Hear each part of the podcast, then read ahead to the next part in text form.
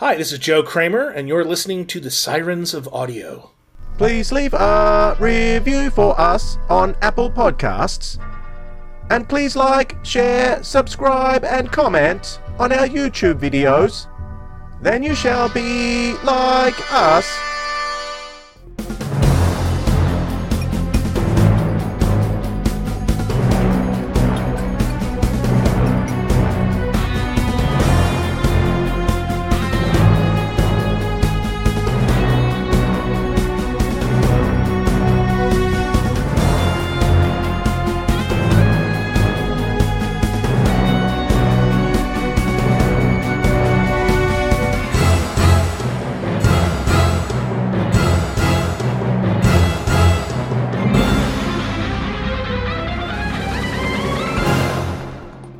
Audiophiles.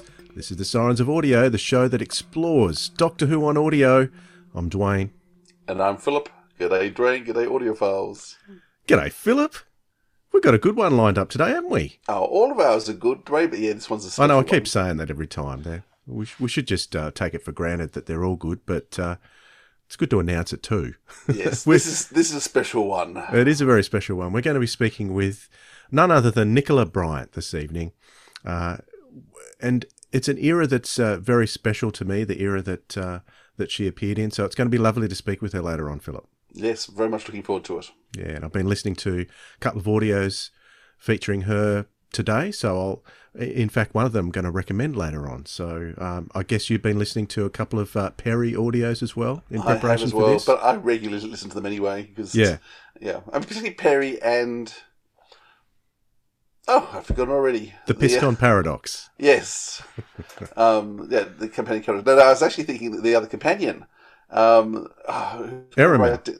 Erimem. Yeah, so, um, yeah, I think yeah, those two together, I just adore all their stories. Yeah, absolutely. It's a great dynamic. It really Very is. interesting when they when they throw extra companions in with the companions that we only saw on their own on television. So That's right. we get a we get a fantastic new dynamic. But before we get to our chat with Nicola, do you know what, Philip? No, what, Dwayne? It's time to jump down that rabbit hole. Let's go.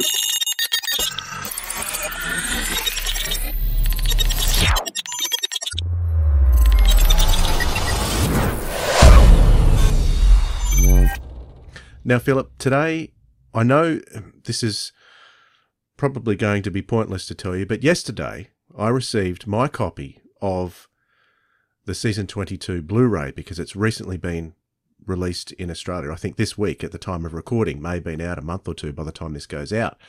But I only just got it. So, what, what's, remind me again, what's Blu ray? yeah, nice one. Nice one, Philip. Nice one.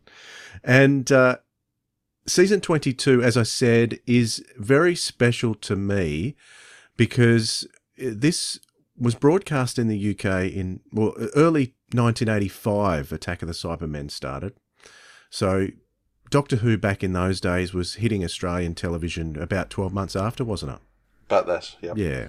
So it would have been 1986 when I saw this. So where was I? Second year in high school, uh, saving up my. Uh, at the, actually, when when season 22 hit Australian television, I was still taping them with my audio cassettes. You know, putting a tape recorder next to the next to the TV and recording them. So I, I had particularly copies of Vengeance on Varos and Revelation of the Daleks from that season, but I caught all the most of the other stories uh, on TV on transmission. So it's probably the one of the first seasons that I caught most of it on transmission. Uh, so it's very sentimental to me, and because Revelation of the Daleks has always been my one of my very favourite classic serials, and it's probably the the serial that got me fully entrenched into Doctor Who fandom. I had a little computer, uh, so I was teaching myself Basic, and I did myself a basic uh, basic computer language Dalek on my little PC that I had at the time. So yeah, very influential on me that story. It's funny though because I'm not a huge Dalek fan, but I think it was Davros and Terry Malloy's portrayal of Davros in that that really uh, stuck out to me. And there were some pretty shocking moments in that season too. So overall, season 22 is extremely important to me personally in my Doctor Who fandom. Um, I, I want to know, Philip, is there a particular era or season for you that was important or most important to you to kick you off in Doctor Who fandom? Um, well, I guess I, I started watching um, during the era of constant repeats, and I first came in. It would have been Tom Baker's second series. Um, so I think it was actually I'm trying I I can't quite remember. I was in hospital. I'd had my appendix out, and the TV was showing in the kids' ward because there's just one TV for all the kids to watch in those days. No individual TVs to watch. Um, and someone was had put Doctor Who on. It was either Planet of Evil or Pyramids of Mars. And um, and I, I remember just getting caught up and going home when there was a cliffhanger, and so needing to, to rest up at home, having had the, the surgery, and that's when I started watching it. And yeah, so from then on, I, th- I think the ones that really hit me particularly were the the first um, Leela ones. So we we pretty quickly moved into Robots of Death and Talons of Weng-Chiang just wowed me like crazy. And they just really hit me in the face. And at the end of Talons of Weng-Chiang, it went back to Spearhead from Space. And we suddenly went back to Jon Pertwee, which I didn't quite understand what was going on. I'd assumed. I, I think about that probably bought my first Target book, which was The Web of Fear with Patrick Troughton. So I realised at that point that Doctors regenerated um, or looked different. And I'd assumed that Tom Baker became Jon Pertwee. And so, for all watching all of Jon Pertwee, I was convinced that this was the next Doctor. And so then when Jon Pertwee regenerated at the end of Planet of the Spiders, um, I thought, oh no, another Doctor. And it hadn't clicked because when he's lying there, Tom Baker's lying on the floor, you can't really recognize it's Tom Baker. So it wasn't actually until the next episode and Tom Baker gets up, I went, oh, okay. And then I had to try and put all my Time Lord lore together. So, and I was about 10 at the time, so it was all, all a bit complex. But th- those, as I said, those seasons just went over and over again. I think the next time we got, um, it kept going, and we then went into season, whatever the latest full first full season is, whether it be, um, 15. 15? Is, oh, no, 15 is the, Yeah, 15. okay, good, I'll tr- believe you. 16 is the, um, key, Key time, time. is it? Yeah. So 15. So then, then went into 15, and then when it got to the end of 15, then went back to Jon Pertwee again. um, and so that, yeah, just doing that constant lap over and over again. Were they skipping, still skipping all the master stories at that time? Yeah, it's not, yeah, skipping. It, it went from Spearhead to Space straight to Day of the Daleks. Right. Basically, two entire years just skipped in one go, which was just bizarre. But that's what that's really when I fell in love with Patrick Troughton and the Three Doctors. Right. And so in '86, when they actually then went back and actually had two Patrick Troughton stories as the start of the loop, um, and we we I organised for my parents to buy a video recorder before that started, and so in '86 we got our first VCR and recorded the two the two Patrick Troughton stories, and then kept recording after that. And those tapes cost a fortune. I think it was after, not long after Revelation of the Daleks screened in Australia, actually, that they showed those black and whites. Because I remember that the Mind Robber was the first one they showed in that set of two, wasn't it? It was the Mind Robber first, and then the Krotons. That's right. And uh, the Mind Robber absolutely blew me away, particularly that cliffhanger with the TARDIS exploding. I know of- that, first episode is just, as a kid, I still adored it.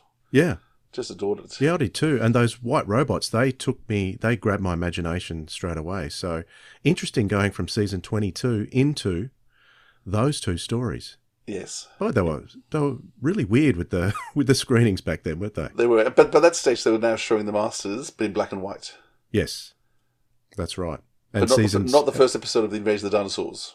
It started with uh, Yeah, episode two. episode two. It took me years before I got to see the first episode of Invasion of the Dinosaurs. yeah, same here. But they, they were also showing black and white season seven as well. So That's right. that was pretty cool to, It was uh, brilliant. to see. Um, and yes, certainly some of the season seven I was recording off the television as well. So I had episodes of the Silurians that I would that I would play over and over that I can still almost say word for word. So yeah, it was a very special time that mid '80s period. Sounds like it was for the both of us. It was, yeah. The, TV show, buying the Target books, um, attending some fan stuff. I mean, I, I mean, you know, I went to, I saw Tom Baker live signing books when I was 10 or 11. Um, I knitted myself a Tom Baker scarf, which I still have, full of um, really bad knitting holes and things. um, and, and, then Peter Davis and his wife came out to, to, Australia. Janet Fielding, I've got a picture of me with Janet Fielding when I'm about 13 or 14.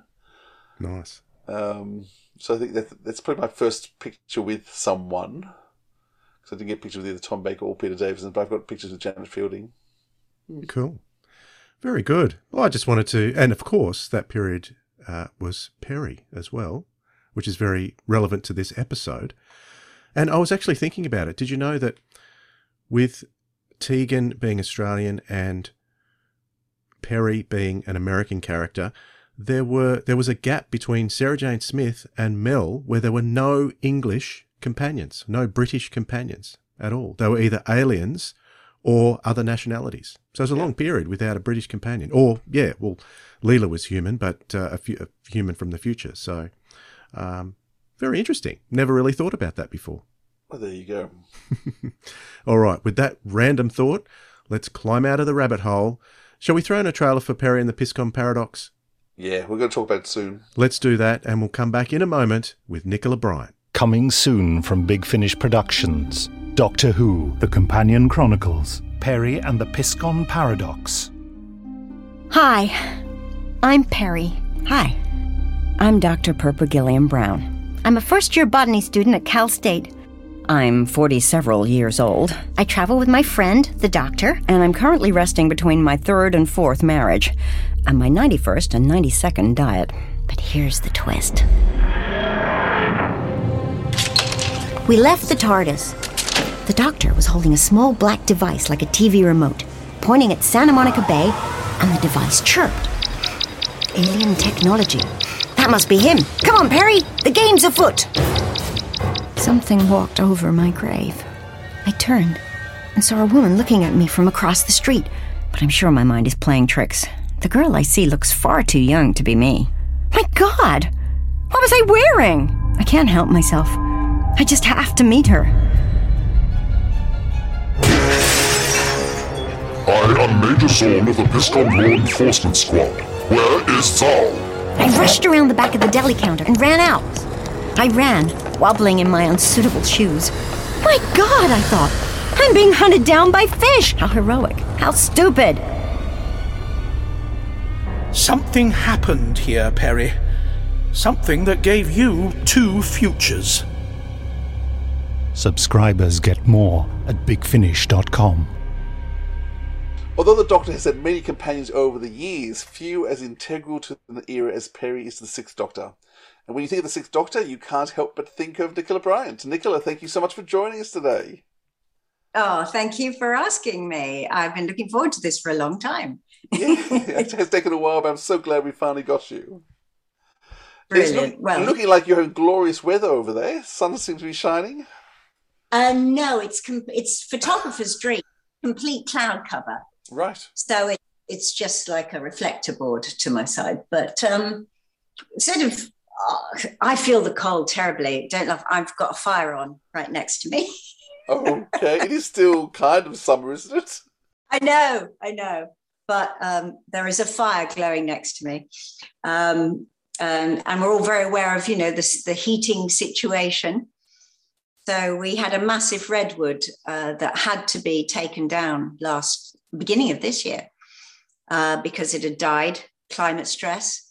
So we have a great deal of firewood to keep ourselves warm this winter. Well, that's good. I thought we could afford to start early. well, so where, whereabouts do you live? I live in Surrey, which is a beautiful county, which is what they call the home counties. And the home counties are all the areas all around London. And so I am the county that is directly below London. Yes, it's a be- beautiful part of the world there. We can, I can get to London in 30, 35 minutes. So that's easy by train. Yeah, just expensive. Yes, yes. Uh, very expensive. There's no two ways about it. It's expensive to buy, it's expensive to stay, it's expensive to do anything. But then, uh, you know, you, you burn your own logs and you grow your own food. so where did you, where did you grow up? in, in this area. Um, this was where I grew up. Um, and I had no intentions of ever coming back to this area ever again. I thought it was beautiful, but it wasn't for me. I'd moved to London. Um, I loved how I loved my life in, in London, and I probably never would have left if it wasn't for possibly two things. One was I love the countryside, and the other was I met Nev. so I blame him. Um, and we were looking to move out of London, and then my mum got into quite a bit of trouble, which is a very long, boring story. But basically, we came to live very close to her to take care of her physically, emotionally, and financially, really. Um, that's how I ended up back in the area I grew up in. Well, it's nice to come back to your roots. Well, I didn't like it at all at first. Never loved it. I was like, oh, it's not multicultural enough, and and and it's so quiet, and um, and I was just missing the fact I could see all my friends in fringe shows and things like that in town, just see them so easily, and I was missing the cutoff. Whereas, of course, the writer's job is to be a recluse, really. Yep. So Nev was just fine. So for the first couple of years, I think I found the transition quite difficult but um, I love every bit of it now because we sort of made everything that we're doing to suit our own lives now. And um, I have to say, during lockdown, I was really, really glad that we were in the countryside, and it just meant I could still take the dogs for long walks um, without meeting people, without worrying that I was going to bump into someone and we'd you pick your walk. But it was nice to be able to have that. Uh, space. Whereas if I'd stayed in London, that would have been much more difficult to handle, I think. Did, did you have dogs in London too? No, no. Because um, I had a, a first floor apartment. I could have had probably a dog, but uh, no, I had, I had an apartment with a garden. Um, but I just never felt there was the space. I never felt there was the time, to be honest. And it was Nev who knew I so wanted dogs and I'd missed dogs. And I said, Oh, but how do we do that with our schedules and this? And he said, Oh, we'll just make it work. And you do. And I can't believe I went so long without having a dog again. Following you on Twitter, dogs are a real passion of yours, and and the, prote- and the protection of uh, protection of animals in general, but also dogs. So yeah, why the love so much of animals? I don't know. I've always had it. Yesterday, I had to rescue a robin, so I had a robin, little robin, in my hands. Oh, that, the feeling of that. Um, I felt it was like little Marnie, who I rescued. It felt like she weighed one ounce, you know, and you've got this little heart beating, and and it's just, you know, really we're all a part of nature, however much we might want to deny it. We are all dependent upon each other. And I, suppose my my my my passions, my charities are those, you know, for, for those who cannot help themselves. And that's what charity is all about anyway. But particularly, you know, animals and children who, who don't have the ability to defend themselves in the way that us adults can or, or, or attempt to. Um, I, as a child, would go around rescuing animals in the garden, in my parents' garden because um, my father built a conservatory and all the birds just kept flying into it. So it was a disaster. And I would just go out on patrol and collect these birds that had concussed themselves, you know, particularly if it was in the snow.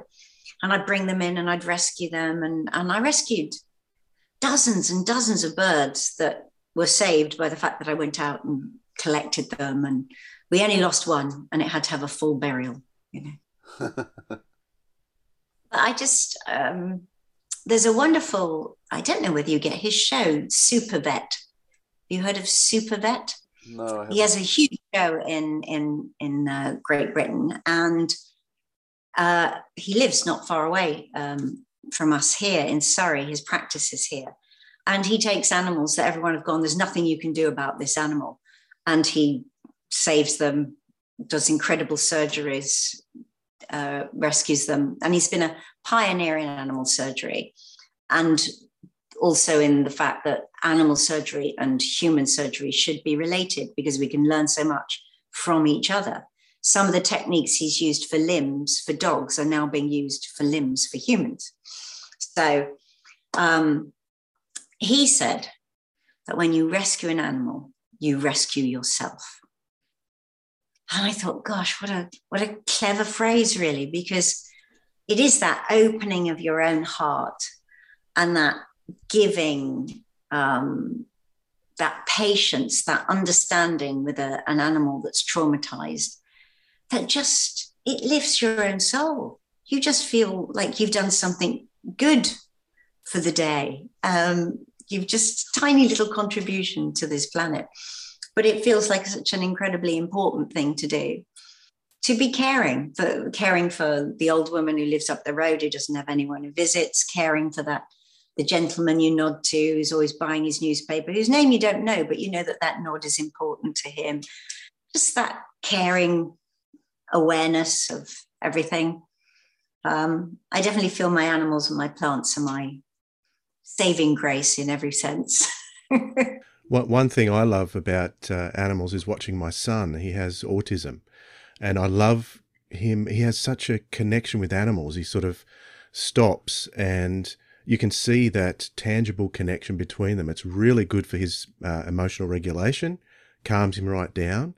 And uh, we, we don't have any pets because we travel a lot. But sometimes I think, oh boy, it would be nice to have an animal that yeah. he could just connect with a lot because it's they're they're so good for him and his uh, emotional regulation. It's amazing to watch, actually.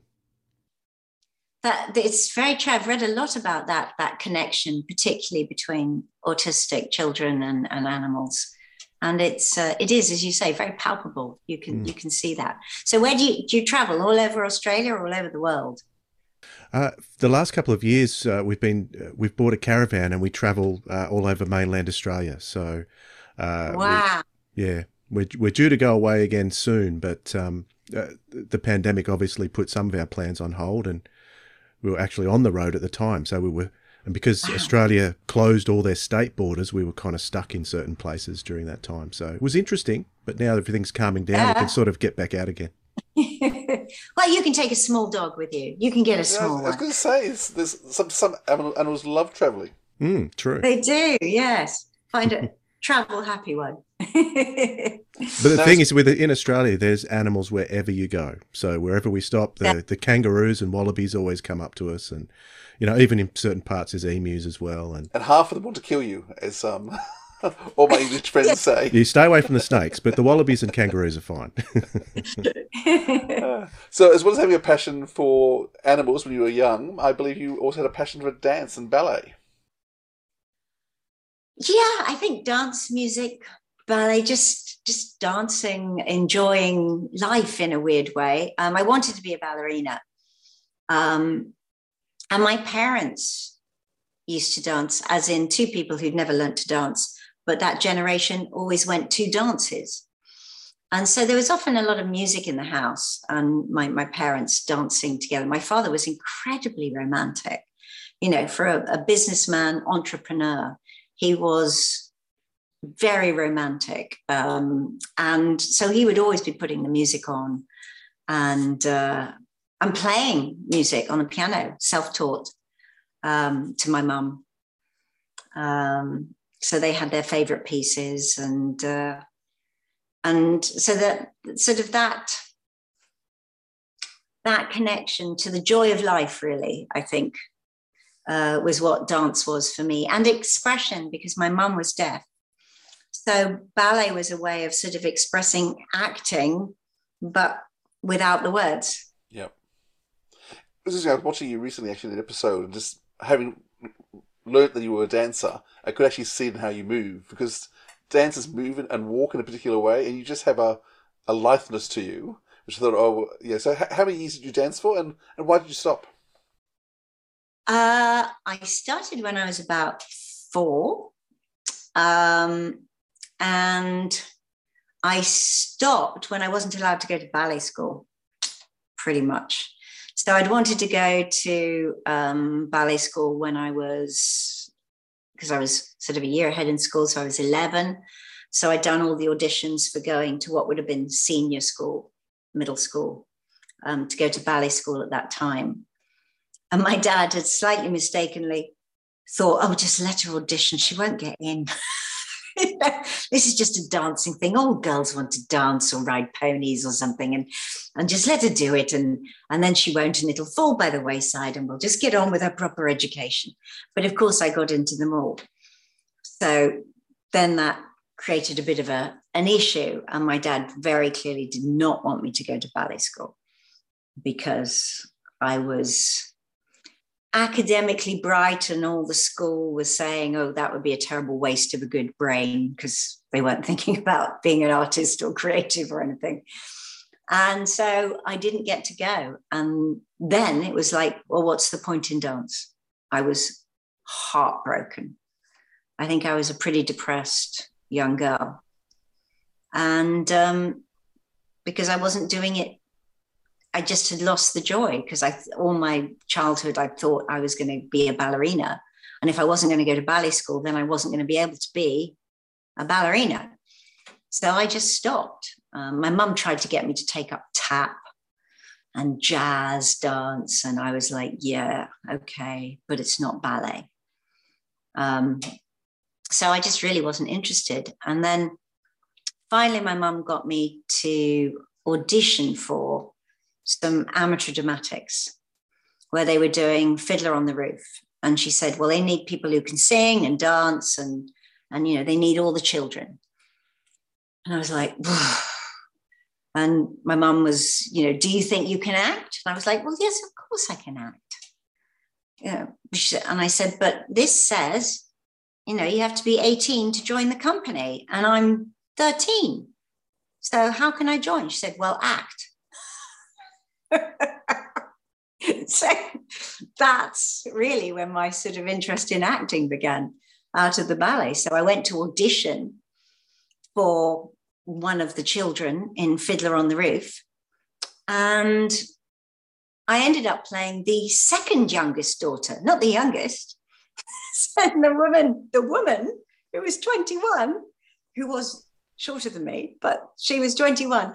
She was playing the youngest daughter and there I was, probably about 14 by the time the production happened, playing the second youngest daughter. And that's when I got the bug for acting because I just loved every second of it.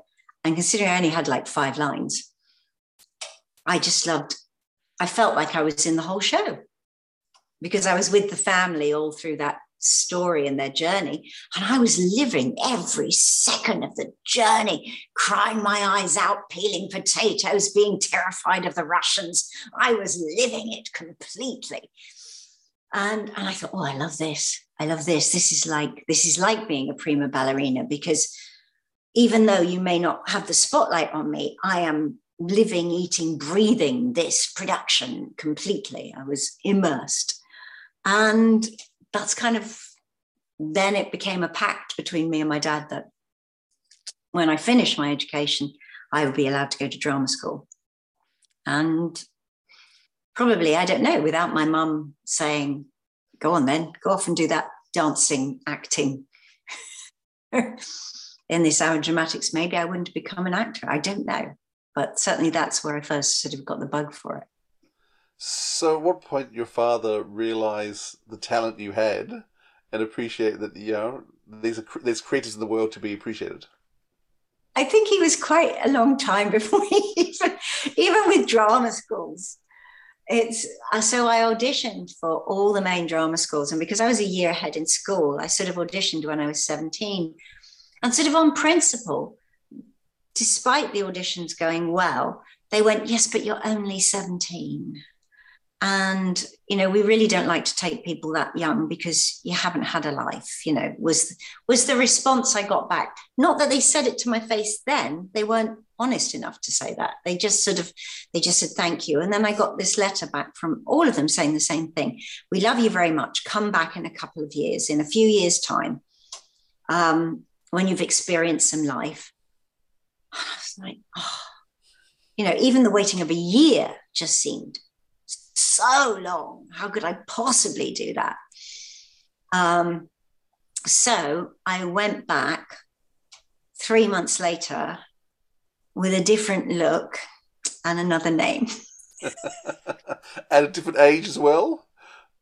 Uh, um, I had I had aged three months, I think. So my birthday had moved. So I think I I think I tweaked it. I think the whole, you know, most of the form was a bit of a a dodgy um, a dodgy form. And uh, so I went back. None of them seemed to recognize me from before.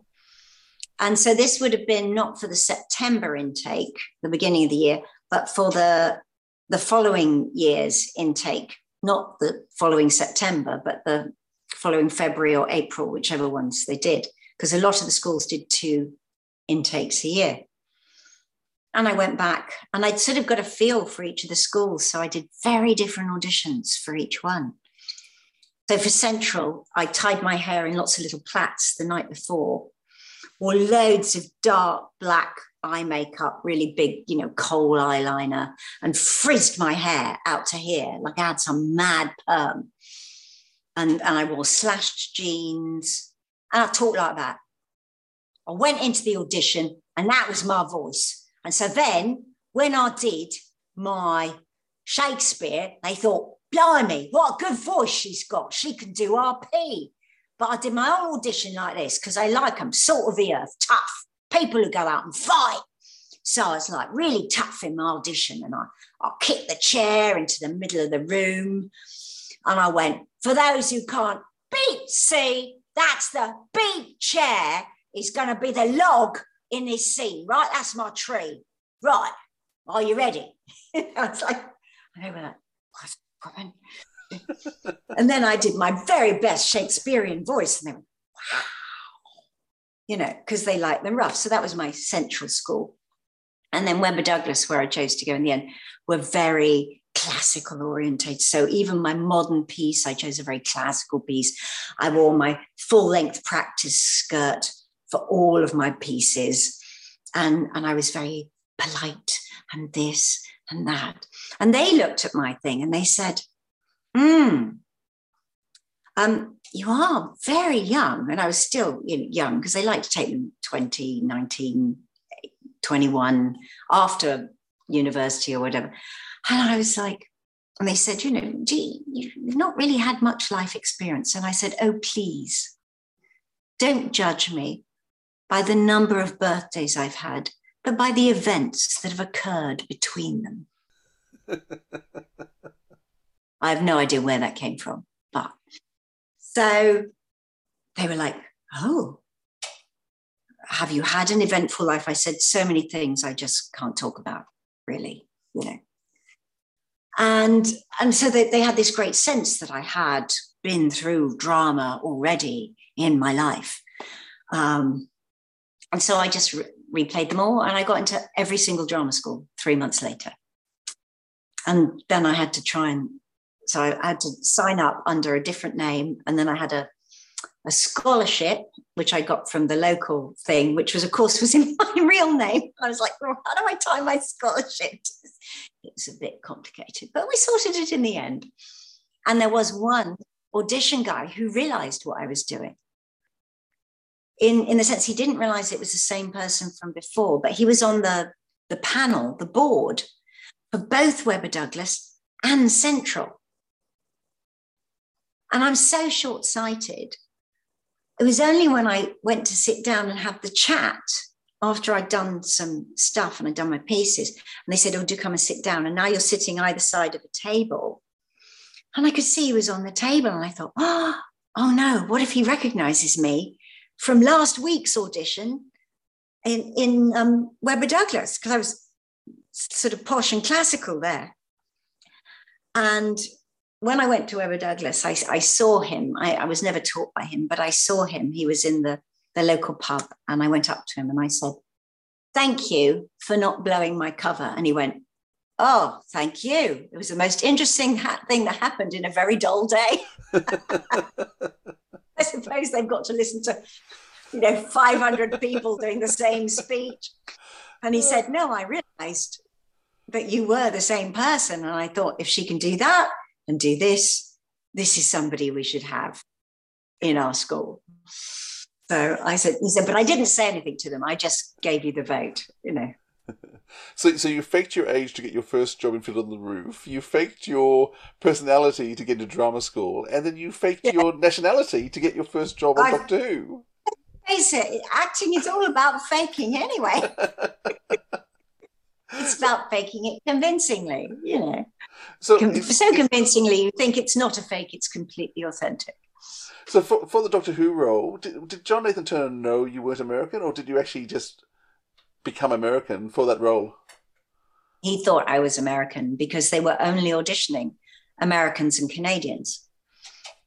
So, um, my agent, who wasn't my agent at the time, had seen me in drama school playing an American part in No No Nanette, and had then rung me two weeks after I left drama school saying, I want to put you up for this role in Doctor Who.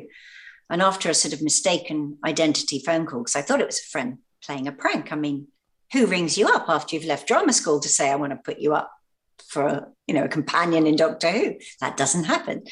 So I thought it was a joke, but once I realized he was a real person, we had this conversation. I said, Look, but I'm not American. He said, Well, I thought you were. And I didn't think anybody else was in that production. So can you, would you want to, would you be willing to go to an audition and just pretend to be American through the audition? And I went, sure, if you think I'm right for it, you know, then yeah, let's let's go for it. And on the understanding that once, if I got the part, which was this million to one shot anyway, but if I got it, that it would then be explained to the producer, the director, or whoever was involved, because I knew very little about who was involved, that it would explain to them that I was, in fact, English and that would be fine. So I went in doing my American um, and under the expectation that this would all be revealed, but then it never was. I think my agent got cold feet because I said, once I got it, I said, So I, when are we going to tell them? He said, Well, not just yet. Let's get the contract, which, you know, you understand. I understand that. I sign that. That makes sense. And then I found out I was going on breakfast TV, and I went, I can't go on breakfast TV. All my aunts and uncles will be watching. They'll probably ring in and complain. Friends will ring in. I can't just go on breakfast TV and pretend to be American. And he went, Well, hopefully the contract will come before then, but I don't know, maybe it had or it hadn't. I don't know.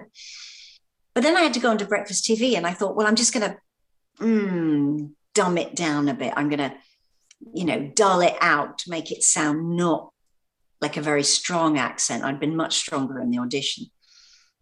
And, um, but I had to do it. And I was terrified. I wasn't just terrified of being on the show, I was terrified somebody was going to ring up and say, She's not American. What's going on? This is just like nonsense. So, and I've no idea why nobody did. Um, so yeah and then it was like well are you going to tell him before we start rehearsals? Because it was then quite a long gap before we actually started um, the job and and there was like three months between me getting it and me doing breakfast tv so it hadn't been told then. I was like when are you going to tell them? And he said well i think it's best we do the you know the first story. And i was like okay so I just had to be in rehearsals everywhere all the time using an American accent. And then eventually, you know, we I'd done the first three stories and we had the break. And I went to see my agent and I said, Are we ever going to tell him? He said, Well, it's a bit awkward too now, isn't it? and I was kind of left with a, Well, I guess it is. Yes. Right. Thank you.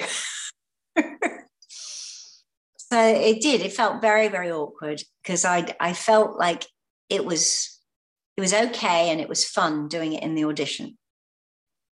But doing it for the rest of the time was a real strain. And then I felt like I was lying to people. And, and that felt really odd. Um, and I would just try and avoid it all the time when people would ask you questions. Because also, John Nathan Turner had knew that I was married, but he didn't want me to say to the world that I was married. So I was, you know, pretending to be American and single while I was in fact, you know, British and and married. Um, I just felt I was more acting off screen than on, really. I mean, I guess the fact you were already lying for John Nathan Turner, did that make you feel a bit better about the fact that you were lying to him as well? I suppose. I suppose. I don't, I don't, you know, the thing is, I don't want to feel like it's lying because I never, I never said I'm American. Just embodied the character. I went in with an American accent, and my agent's the one who said, I have an American actress. I never went in and said, I am American. But of course, you don't need to because the person has arrived and, and they're speaking with American accents. So I didn't have to say that, but it just felt weird. And by the time it got to do breakfast TV, where people are interviewing you and saying, "So where are you from?" and I'm like, "Oh, this is this is just horrible." that was that was when it was like, okay, you know, it's bad enough trying to not look nervous when you're doing an interview, let alone not look nervous because you're not actually yourself. so who who worked it out first? Who found out first? Well, the first person who was told was Colin Baker. And I told him. Um, and that's because Colin and his wife Marion had invited me uh, and my husband Scott to dinner. And Scott was American. He had been a Broadway's musical star. And I'd said, Oh, I can't go and lie to my friends. I can't go into their house and do this. This just feels awful. And so he said, Well, don't. You know, we'll just take them into our confidence. And so when we got to the door, um, you know, we knocked on the door of their house and we answered the door. And I said, Hello, in a British accent. And he went, Oh, you don't have to put on a British accent to come in. I said, No, this is my real voice. And then, you know, we sat down and we chatted and, and I explained how yes, you know, obviously my husband's American, but I'm not. And um, uh, and told them the whole story, which they thought was brilliant and wonderful. And Colin was like, I won't say a word. It's my secret. Yeah, it's fine. And so he knew for the following, uh, you know, the rest of the, the filming. It was only after he left and he was then doing an interview with the press. And he said, Can I mention it in the press? Um, and I think I'd left by that point too. And I said, yeah, sure. But it just kind of got like, it was kind of a near at the end of his interview, a bit to John Nathan Turner, I felt in a way. It was like, and Nicola's English anyway. No, no, no, no. it was all, you know, to do with what had happened with the hiatus and why he'd left and why he wasn't doing regeneration. And and so it kind of everyone sort of ignored what was said because it just didn't seem very particularly relevant. But that's when it was announced. And I presume that John Nathan Turner read that and saw that. We never had a conversation about it. He never asked me. He never went, you know, were you lying to me? Were you were you hiding this? Were you maybe he thought it was quite funny. He never said. It's a strange one. I'm surprised there wasn't a point where he one day went, but he didn't. So, so you saw you saw John many times after that, but he never raised yeah. ever. No, never said anything. Okay. Well, you've, you've you've had me fooled, Nicola, because I saw you a, a, little bit after Doctor Who. I think in Australia at that time you were in uh, Blackadder, and yes. uh, what was what was what was your uh, brief in that role? Was it to make the most, uh, make people cringe with that laugh that you had? But uh, yes. I remember, I remember thinking that oh boy, she's doing a, a really good uh, English accent there. exactly, that was what a lot of people thought, um, and it, it was that thing where what I would have been obvious casting for, you know, people from Surrey, um, Jilly Cooper novels that were being made at the time. I couldn't get an audition because they were like, no, no, no, she's American. And my agent would say, no, actually, she's English. No, no, we've seen her. We know she's American. so it was a really bizarre thing. I mean, my first West End job, I was playing American. Everything I was doing was American. So I kind of got stuck in that little niche for a while. Yep. Now you've had a huge voiceover career, um, and uh, you've demonstrated already the range of voices you have. Um, how, how, many voices and accents do you do? Do you, do you have you ever worked out? No, because there's always a new one to learn as well. Um, in the sense that someone will come up with something obscure that you've not done before, and then you go right. Okay, well, I better learn that one then. Um, I played a Greenham Common girl, which is um, was all about the sort of Falklands War era, and I had to be from a particular part of Leicester. And I thought, well, I played Leicester Theatre and all that. But and I used to have this wonderful woman who did any voices I wanted to study. She would um, work with me to, to, to get them. And so when you've got somebody like that that you know you can go to, you, you're not intimidated by any accents. And I've got that musical ear, so I hear it all as music anyway. So I would go to her and say, right now I've got to do this. I've got to do um, Birmingham, I've got to do New Zealand, I've got to do whatever. And then you just get a phrase. And then once you've got that phrase, you're just in that sort of groove, really. Um, so I've never really counted, but um, quite a few. so for about 80 stories now, you've come back to Big Finish to put on your American.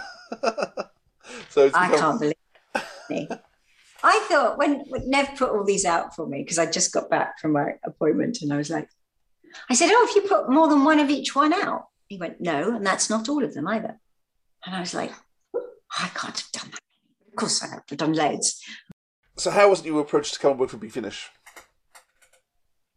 Oh, it's just a celebration working for Big Finish. It's just a joy. I get to play Peri continuously. Um, and I suppose, I mean, it is, I, I always describe it as a pair of comfy old slippers that you just pop on, and I don't have to worry about what does she sound like, what does she think, what's her process, and what's she's been through, because because I know Peri. And uh, so the only thought I've ever had to really do was when I was doing um, Piscon Paradox and doing the older and the younger Peri thinking about well how dynamically do i want to make that difference? Um, and uh, and now we have quite a few stories with the older Peri. Yes. So i do still when i'm playing predominantly the younger Peri raise my vocal level up slightly higher than i am and slightly lighter so that it has more youth to it. And then take it even lower when i'm playing the much older Peri. Um, and and really that's it um, uh, in terms of preparation and work for, for doing it. I mean, my approach with Big Finish is like, hurrah, what's the story? Who am I with? that's, that's literally it. Now, now, after you, after you left Doctor Who, you came back and played similar characters with Colin. So you still did a bit of work with Colin with, with the Miss Brown mm. audio visuals. Um, you did a you did an audio story during the hiatus, um, Slip yeah. Back. Um, yes. Was that was that? Had you done much audio work before that? Or was that one of your first audio stories you'd done? That was yeah. That was my first professional audio. Um, in drama school, we'd done some audio work, and predominantly it was stage work. We'd done nothing for television, so the thing you end up doing. Um, I'd got my only television experience had been holding the boom in the summer holidays while the year above me were doing a television project. So they got to do a television project, and we didn't get a television project. So I kind of got to hang out and work with them on, on the sort of technical side, but I didn't get to do any sort of in front of camera work at all. So I'd done some audio, we'd done some radio plays uh, in drama school. So I had a little uh, knowledge, but but very little. Um, I'd not really done any audio work before, so it was great fun to go in and do that and and see everyone and uh, I thoroughly enjoyed doing it. It would have been a different process um, recording for that radio play as opposed to Big Finish? They have the booths and things like that. So would you have all been standing around this, the the microphone, or have a couple in the all in the one room?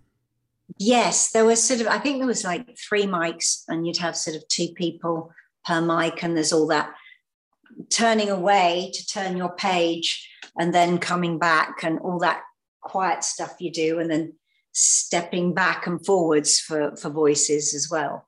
So you were doing a lot more than um, everything is done for you in Big Finish. You don't even have to fade your voice as you go down a corridor. They, they want you to keep everything even, and they will do the corridor and the, the feet sounds, and all of this is uh, put on afterwards. You do still need to shout and scream um, occasionally. Um, and obviously, you know, you do your out of breath acting and all of that, but it's a very, it was a very different setup. Um, and I just, I just learned by watching, really.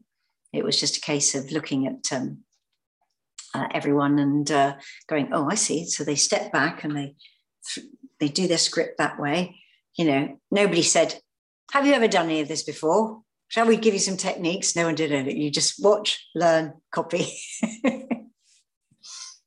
um, but yes, a completely different setup from Big Finish. Doctor Who, The Church and the Crown. Is this really another time? Yes, and place. Paris, 1626 to be exact, good few centuries after your time. For the Church and the Crown!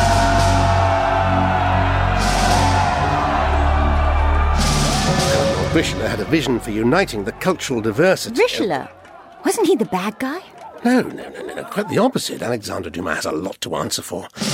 Run me through Delmar, and fifty will step forward to take my place. Fifty of the Cardinal's guards to one King's musketeer. Hardly a challenge, Morin.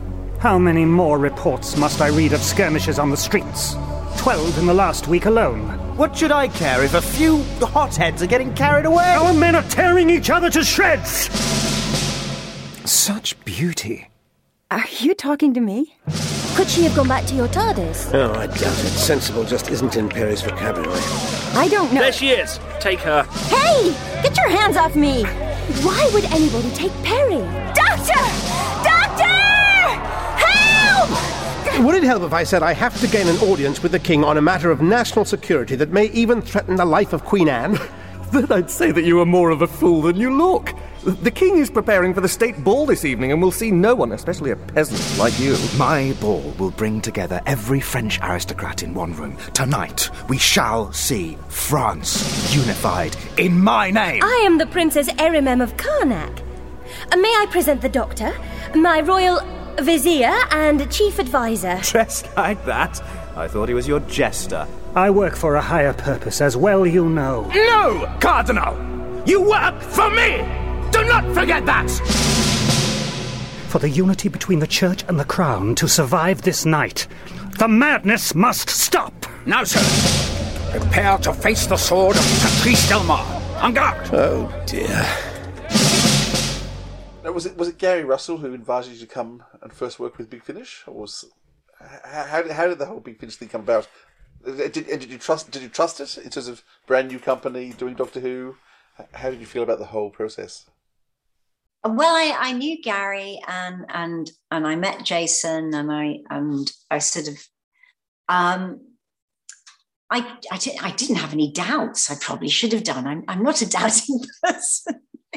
Honestly, I say this now, and I'm thinking about something that happened recently. I think I really should ask more questions, and but I just kind of like I'm always a yay sort of person. So I was um, I was just up for it, and and our first studio had this sort of corrugated plastic roof.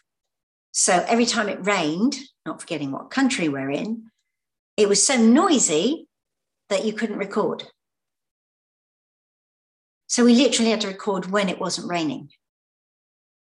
That was our very first studio, which was interesting. And because it was this plastic core, it was like a shed, really. We were on a glorified shed and st- on stilts.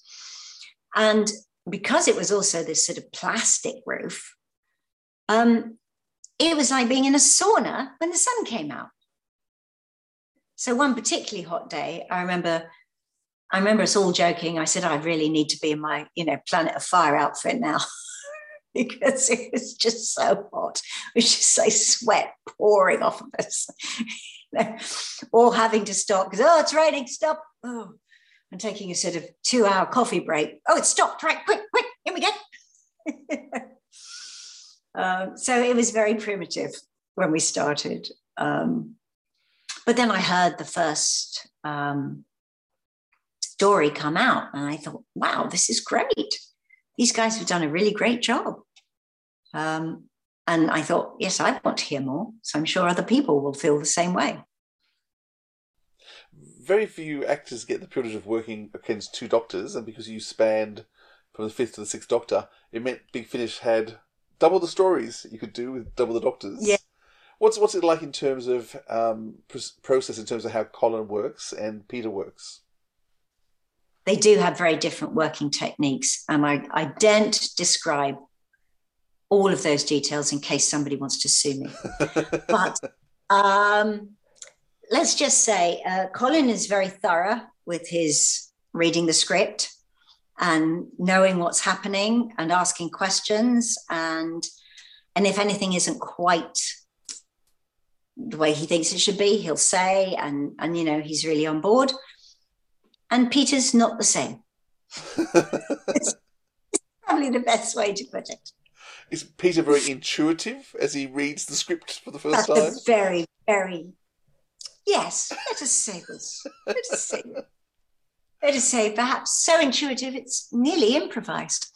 Um, yes, um, I mean he does a great job of just reading a script, but there is often this sense that he may not have read it prior to the recording.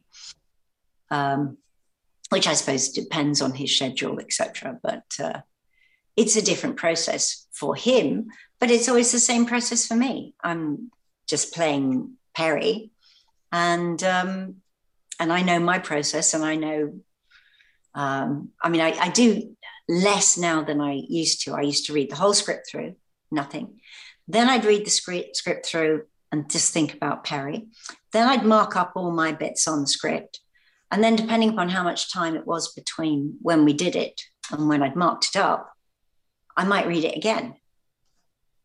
Um, now I don't need to do that process in the same way because it's, you know, so much is embedded. Um, but I wouldn't read it less than twice.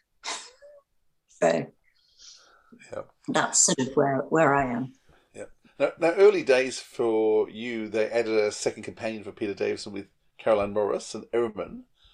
And the two of you had a particularly, I, I think there was some glorious, glorious stories that you had.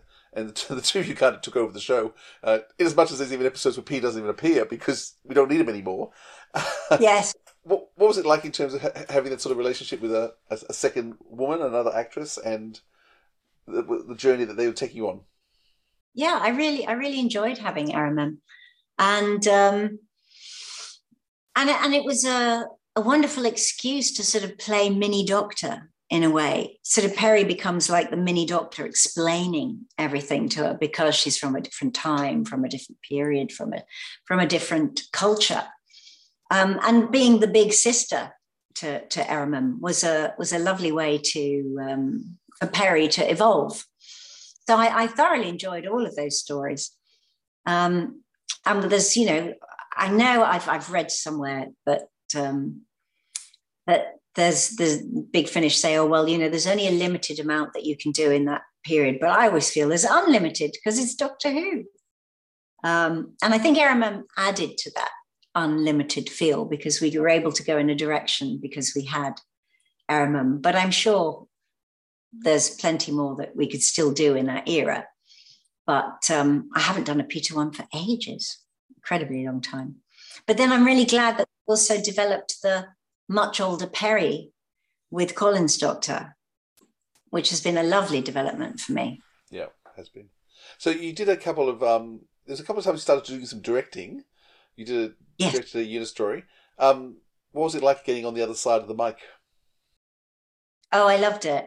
I really loved it. Um, I think you know, as an actor, we all know that we always just want to give our very best performance, and because it's audio and I'm not worried about a set or any of these things. You know, I, I had to be involved in the music and stuff, and I I think they probably got a bit tired of how picky I was. and going, no, no, no, can we do this? Can we change that? Can we do this? So I had very strong opinions about the music. Um, but I just really enjoyed nurturing my fellow actors and trying to get the very sort of best performance out of them.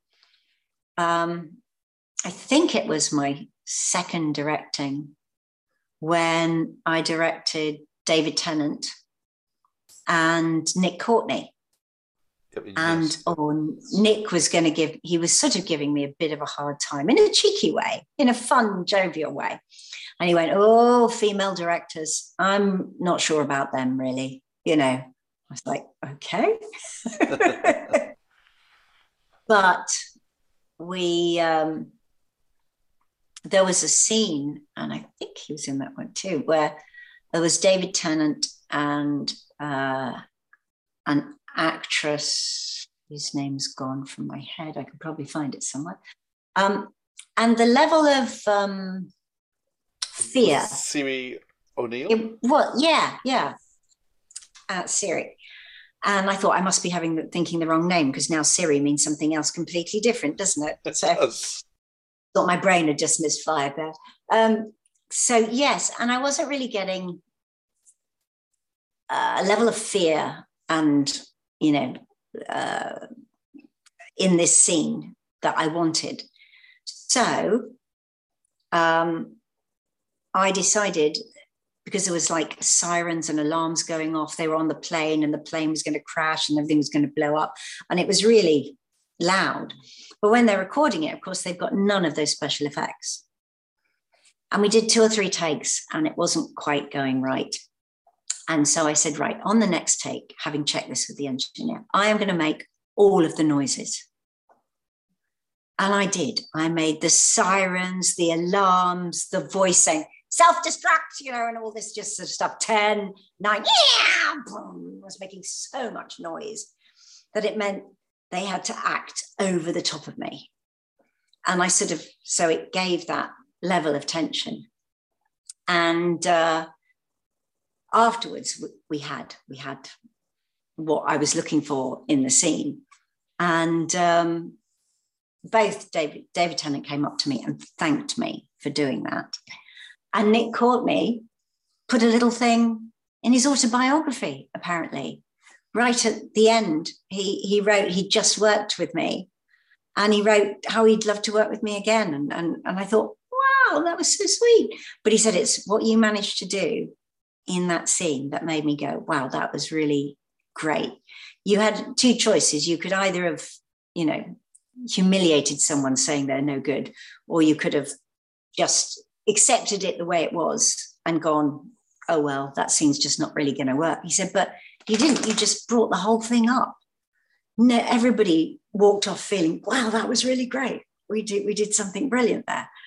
Of course, the poor engineer who had me screaming and shouting in his ear in the room was not so. But he said, No one's ever done that before. I'll have to remember that.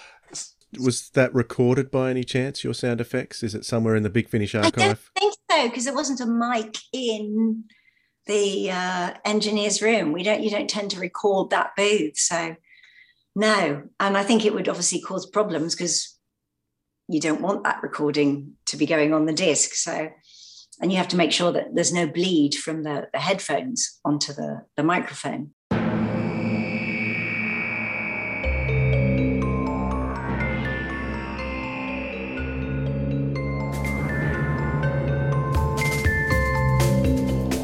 Unit at the beginning, weren't you? It's only fair you show up for the end.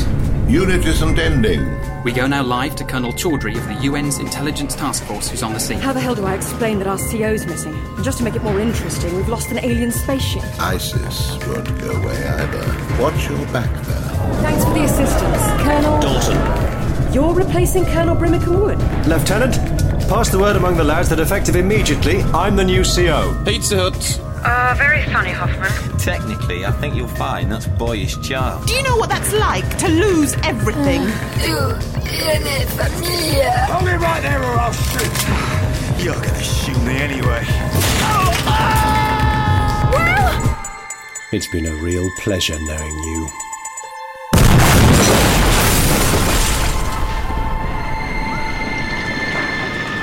Colonel?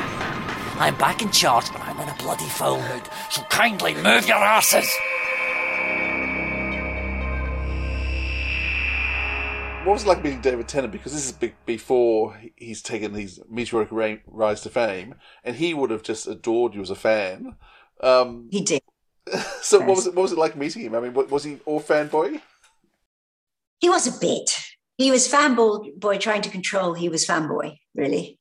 Um, but he, as he always is, a very warm and charming person, and and a, and a lovely actor. Great to work with um, because he, you know, produces the goods.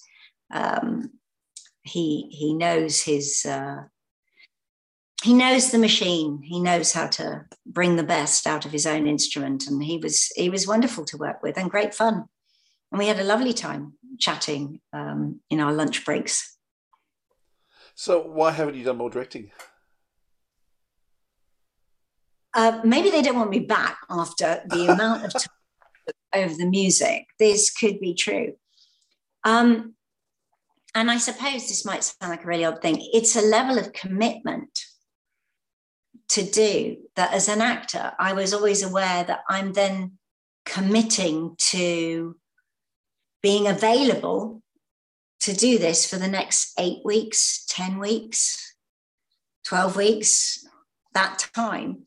And as an actor, I was worried about making that commitment because then I would have to possibly miss acting work because I've committed to doing the directing.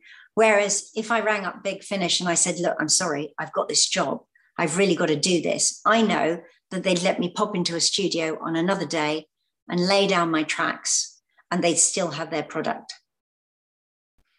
But if I agreed to do the directing, you can't pull out and say, I'm sorry, I've got this job. Or at least you certainly couldn't in the days when I did it Yeah. because they didn't have so many other people to stand in. They had such a small pool. So I think that that was a huge influence on my sort of deciding not to do more. Um, I, I thoroughly enjoyed, and I spent way too long over everything. I know I did. Um, and everyone was kind of like, you know, you you can do this a bit faster. That you don't have to be responsible for this bit. I said, no, no, no. So probably um, I'm, I'm sure if I said I want to, they would they would find me some. I'm But, sure. I'm uh, sure. I'm sure they would because I mean they're looking for more and more female directors all the time, and uh, you know people like Louise Jameson, Helen Goldwyn have been doing such a Jane Slavin have been doing amazing, have, amazing jobs, and women bring a different feel and touch to audios, both in the writing and the directing, and we need more of them. So yeah, maybe maybe, you maybe know. if if life starts to be quieter for you, you should just tap Nick on the shoulder and say, "Hey. Nick." I suppose the, the thing is, I've got things I want to do, and it's that um, it's that difficult thing, isn't it? I've got this, I've got a calling to write certain things that I need to complete, and I have put them off and put them off and put them off, and I now feel that it's my duty to that piece of work that that creativity to finish this thing before I take on something else, if that makes any sense. No, no, it does. Feel that if I, if I, there's lots of other things I could be doing. And I know that this is essentially unpaid for me to stay at home and do this thing. But the voice of this thing calling me to do it, having been a quiet grumble with little bits thrown in, and I just add a bit and add a bit, is now just getting so loud that it's in the background all the time saying, Come on, you have to do this. So um, I think I have to to honor those things, finish those things, and then maybe, then maybe I will. Yes, definitely. Right. It's about half past 1485. I'm heading for a little tavern on Fleet Street called the Kingmaker to do a little detective work. Someone once told me it can be a useful place to find out all sorts of stuff. You can't miss it, just uh, head for St. Paul's Cathedral. Uh, the old Norman one, not the one with the dome. That's not there yet. Uh, I'll meet you there in three hours' time. And don't be late. Greetings, Earl Rivers. I greet you in the name of the new king. And greetings to you, Lords Gloucester and Buckingham. Well, what can I say? This is a most lovely surprise. Good evening, sir. I am Susan, and I will be your serving wench for this evening. Would you like to sit in carousing or non-carousing? Ha ha! Less of the Mr. Clary, Doctor. They'll start to think me a gentleman. Don't stand on ceremony, Doctor. Folks call me One Arm Clary, don't they, boys? Um, Peri, is it a custom of this age for a man to place a hand on your bottom as a form of greeting? Not really, no. Erimem, did you just break that guy's arm? Yes. For your information, sir, this is my travelling machine, my magic cabinet that takes me to places beyond your imagination. So you're a demon, are you? Uh, that depends. Do they burn individuals that show sign of devilry in this century? Yes. Well, in that case, I am a wise and benevolent sorcerer. He's some kind of robot. His arms are soft. He seems real from this end. Oh my god, this bit's detachable! He's not real! Sure you're alright? We're, fine! We've got to get out of here. There's something nasty and alien happening here. We have to find the doctor. Well, he did come out of this thing, sire, the like of which I have never seen before. And they do say that unusual portents crop up at the time of a coronation. Who says? Well, they do. The ones who do say. You know, they who do say. Well, as long as we're being specific. You think I'm capable of killing a couple of kids? Murdering them in cold blood? Snuffing out a couple of young lives before they'd even begun? Do you know what this means, Peri? It means we're not going to change history. We are history. We're part of it. It's not possible. I think we have solved the mystery. It's us, Peri. It is we who kill the princes in the tower. Sometimes, Erimem, your ability to point out the flaws in my otherwise perfect plans errs on the irritating. Doctor Who, you have transgressed your deadline. Your contract has been violated. Now, that's just what I thought you'd say. Now, after you've been at Big Finish for a few years, this writer called Nev Fountain writes this piece for you called The Kingmaker. Um, yes. Now, were you, were you and Nev a couple then? I don't know how long you and Nev have been together for. I don't think we were. No, no, I wasn't. I don't. We definitely weren't. No. So how, how, No. so how did you two meet? Was it through this work or later on? No, we met through an actor. Um, I mean, I suppose we probably would have met around that time, but we actually met. Well, by met, I mean he gave me a very cursory glance. Um, I find that Uh, hard to believe. no, really, honestly, it was it was extraordinary. Um, he uh, he was doing a sitcom with his writing partner Tom Jamieson. They did a sitcom, Elephants to Catch Eels, and the male lead was played by one of my closest friends. And he had rung me up and he said, Nicola, you would not believe this sitcom that I'm working on right now. And so, so he said, Oh, it's a BBC sitcom. And um, said, It is so clever. I mean, they literally have to take some of the jokes out because there's just too many and it's too fast and it's too clever and it's intelligent and, and it's witty and it's bright and it's, oh, it's wonderful. It's the most enjoyable thing I've ever done. And I went, Oh, okay, you know. And he said, You've got to listen to it. The, the first episode's out on the radio this week. So I was like, Okay, I'll listen to it. And so I listened to it. I thought, Yes, I've actually found myself laughing out loud, which so many times people tell you it's a funny comedy, it's a sitcom on the radio, and you listen and you've smiled, but you haven't laughed. You've smiled through it, but you haven't laughed out loud. Um, whereas with this show, I, I really did. So he rang him back up and he said, Oh, this is brilliant. You know, you have to come and see this show. We're recording, you know, the next episode.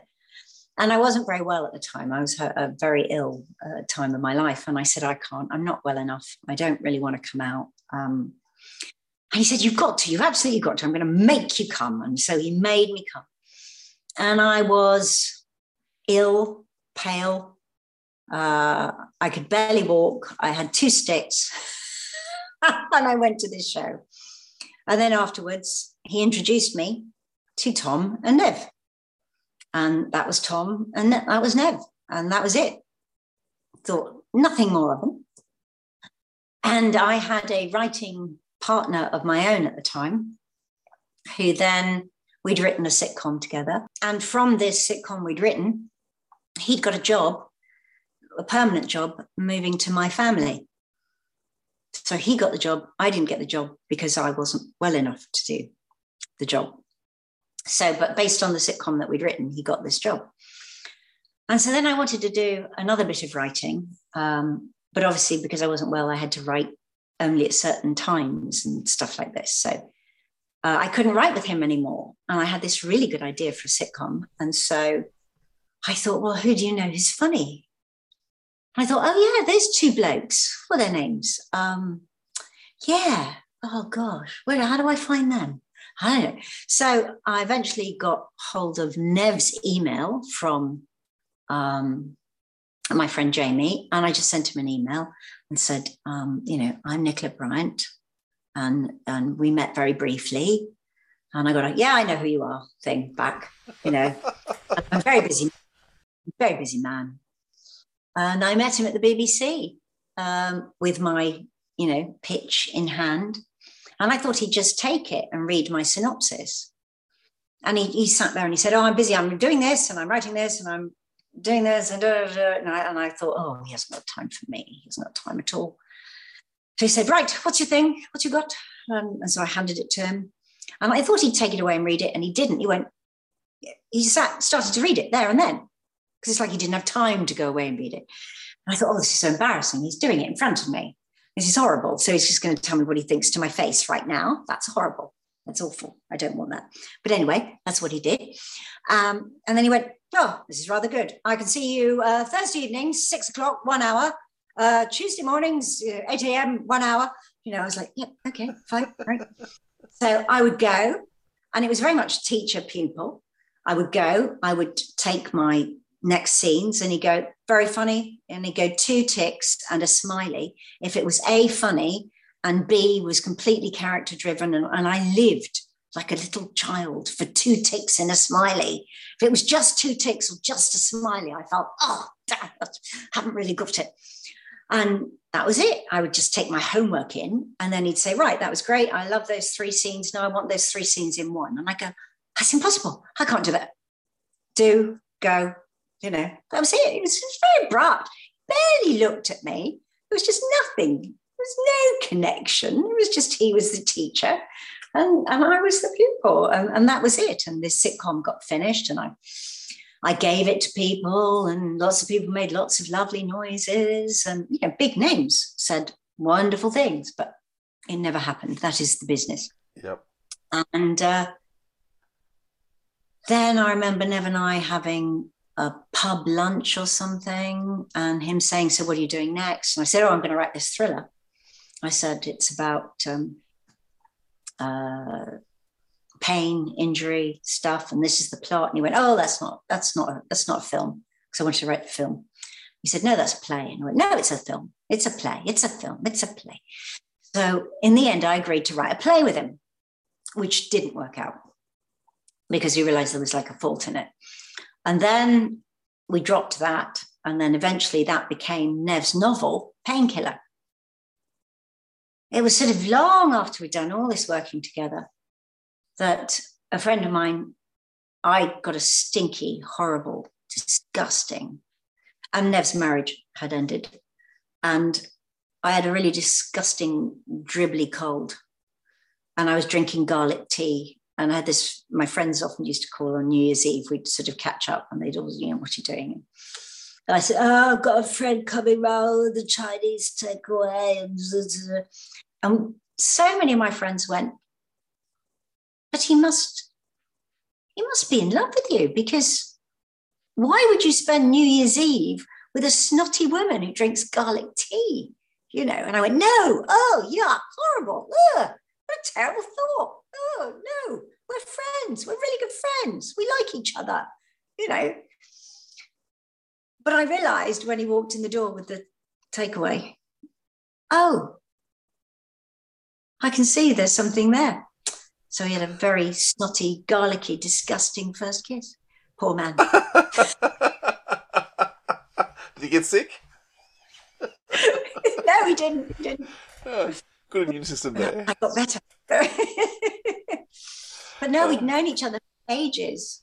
Um, and, and in a way, that was kind of nice. We never dated. We'd been friends for a long time. We'd kind of like, you know, I'd I'd watched his his marriage fall apart. I'd offered him my flat. I was on tour, so I said, "Oh, you can have my flat to see your kids," and and we just got closer and closer, and and it was together. It was lovely. Yeah. How lovely. We never went on a date and we're like, well, so what are you interested in? What have you done? We, ne- we never had any of that talking about ourselves stuff. We just suddenly were. Now, Nev is an amazing writer who manages to capture uh, your voice really well. I guess, I guess he should now, having been, been, been together. Um, in terms of companion chronicles, there's you know, if anyone asks for the, the, the top five produced, um, Peri and the Piscon Paradox is usually top of nearly everyone's list in terms of one of the best ever written, and it it, it does it for several reasons because it's a great story, it's funny as, but it also has so much emotion and heart to it, which is something that Nev managed to do. Um, he, he's a writer who manages to capture everything in in in an hour story. Um, Yeah. do you- What, do what's your memories of doing? Do you, do you remember doing that? Because it's a pretty hard. I mean, Colin is in half of it, but not very much. It's really you carrying the whole show.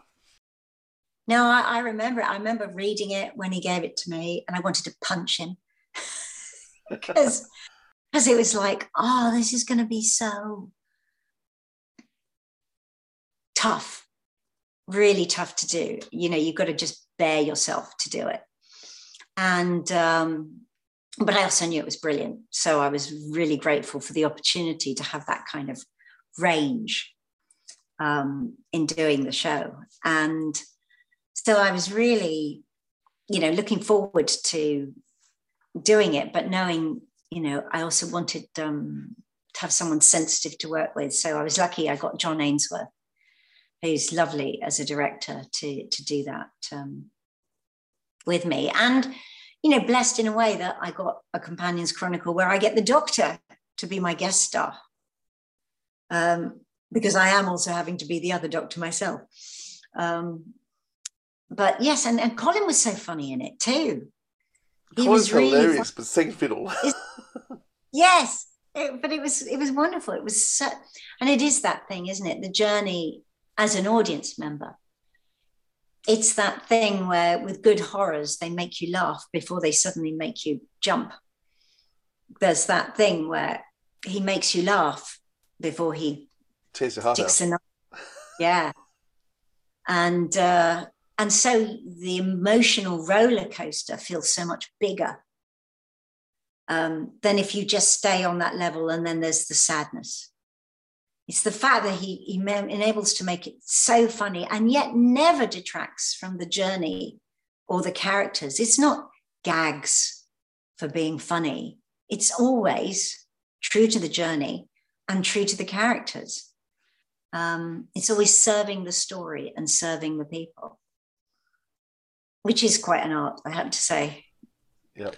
Speaking of emotional roller coasters, there's, there was one story that sticks out in my mind, and that's um, I think that's called The Reaping, which is uh, Claudia Christian plays your mother.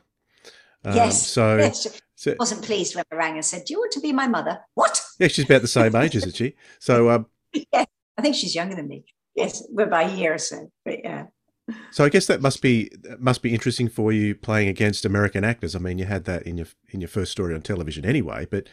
Do you feel self conscious at all performing uh, Peri? no. What What's really hard is to do an English accent with American actors Right. because my ear immediately tunes to the American, and my brain goes, "That's where you should be going."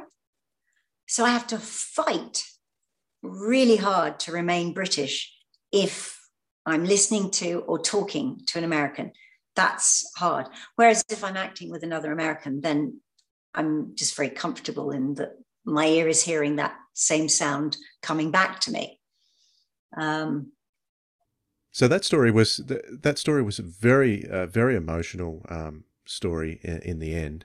Um, what's it like having such a great backstory for for Peri? You never never got that on TV, but is that something you really enjoy with the character? Oh yeah, thoroughly. I mean, you might you might know this story that I wrote my own backstory and gave it to John Nathan Turner. oh, I shudder know. I go, how naive, how naive. Well, I had only just left drama school, but that's what we used to do with our with our characters that we played. So I'd sat down and I thought about Peri, and I, I, I sort of very humbly gave it to him, and I said, "Look, I've, I've written all this stuff, and I just, you know, um, I, I don't know if it's any use or whether you want me to use any of it or anything, but I, I just did it anyway." So I handed him this great big document, and he said, "Oh, thank you very much." And then he never said anything, so I was like, um, "John, did you read?" He said, "Oh, yes, yes, marvelous." Whether he did or he didn't, I don't know. But he said, That's absolutely marvelous. And I said, Well, do I, should, should I use? He said, Yes, use it all. Use all of it. That's marvelous. So I sort of went there, you know, with my whole backstory. But the backstory never really existed other than I have a stepfather. I have a mother who's busy doing society things and is not that interested in me. And that was it, really, wasn't it? And I was due to go to college uh, to study botany. That's all we know. Um, so, yes, uh, I always had this huge backstory in my mind. The 1984 Olympic Games will be opening.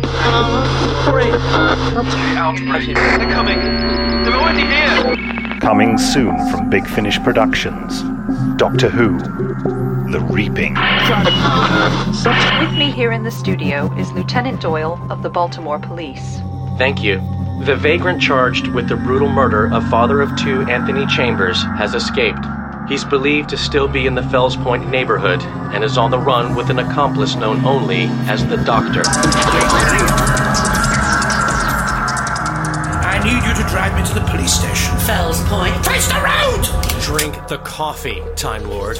Doctor, we've got to go back to the TARDIS. Do we indeed? Someone's been murdered back home. Can you hear the leader's voice? Hi, Nate. Kathy? So, you decided to show your face then? He says soon we will all be like him. I saw it. I, I saw it. Kill the Undertaker. You saw who killed Anthony Chambers. It's alien, isn't it? I say it was some kind of pod. From space? No, Janine, from Arkansas. We will all be the ultimate, the perfect, the Cybermen.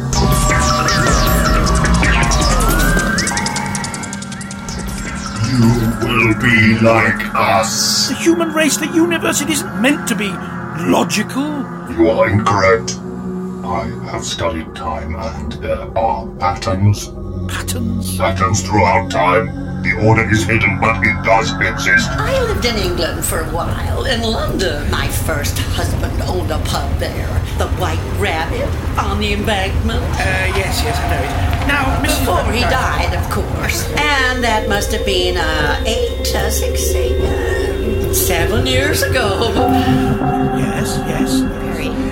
Peri. Eight, six, eight, seven. Eight, six, eight, seven. Eight, six, eight, seven. Why do people keep saying that to me? She will be terminated. If you're watching this, then it means I'm gone. A message from beyond the grave. To all our listeners, we ask that you be like us.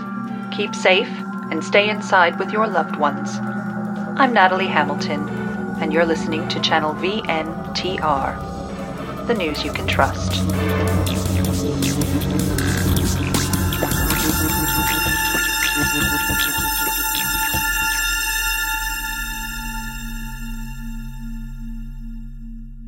So one of the great tragedies of um, Colin's run on the TV coming early was one of the big things they would do was this character of softening him up, and there was a big difference in his relationship with you between the two seasons you're playing against Colin.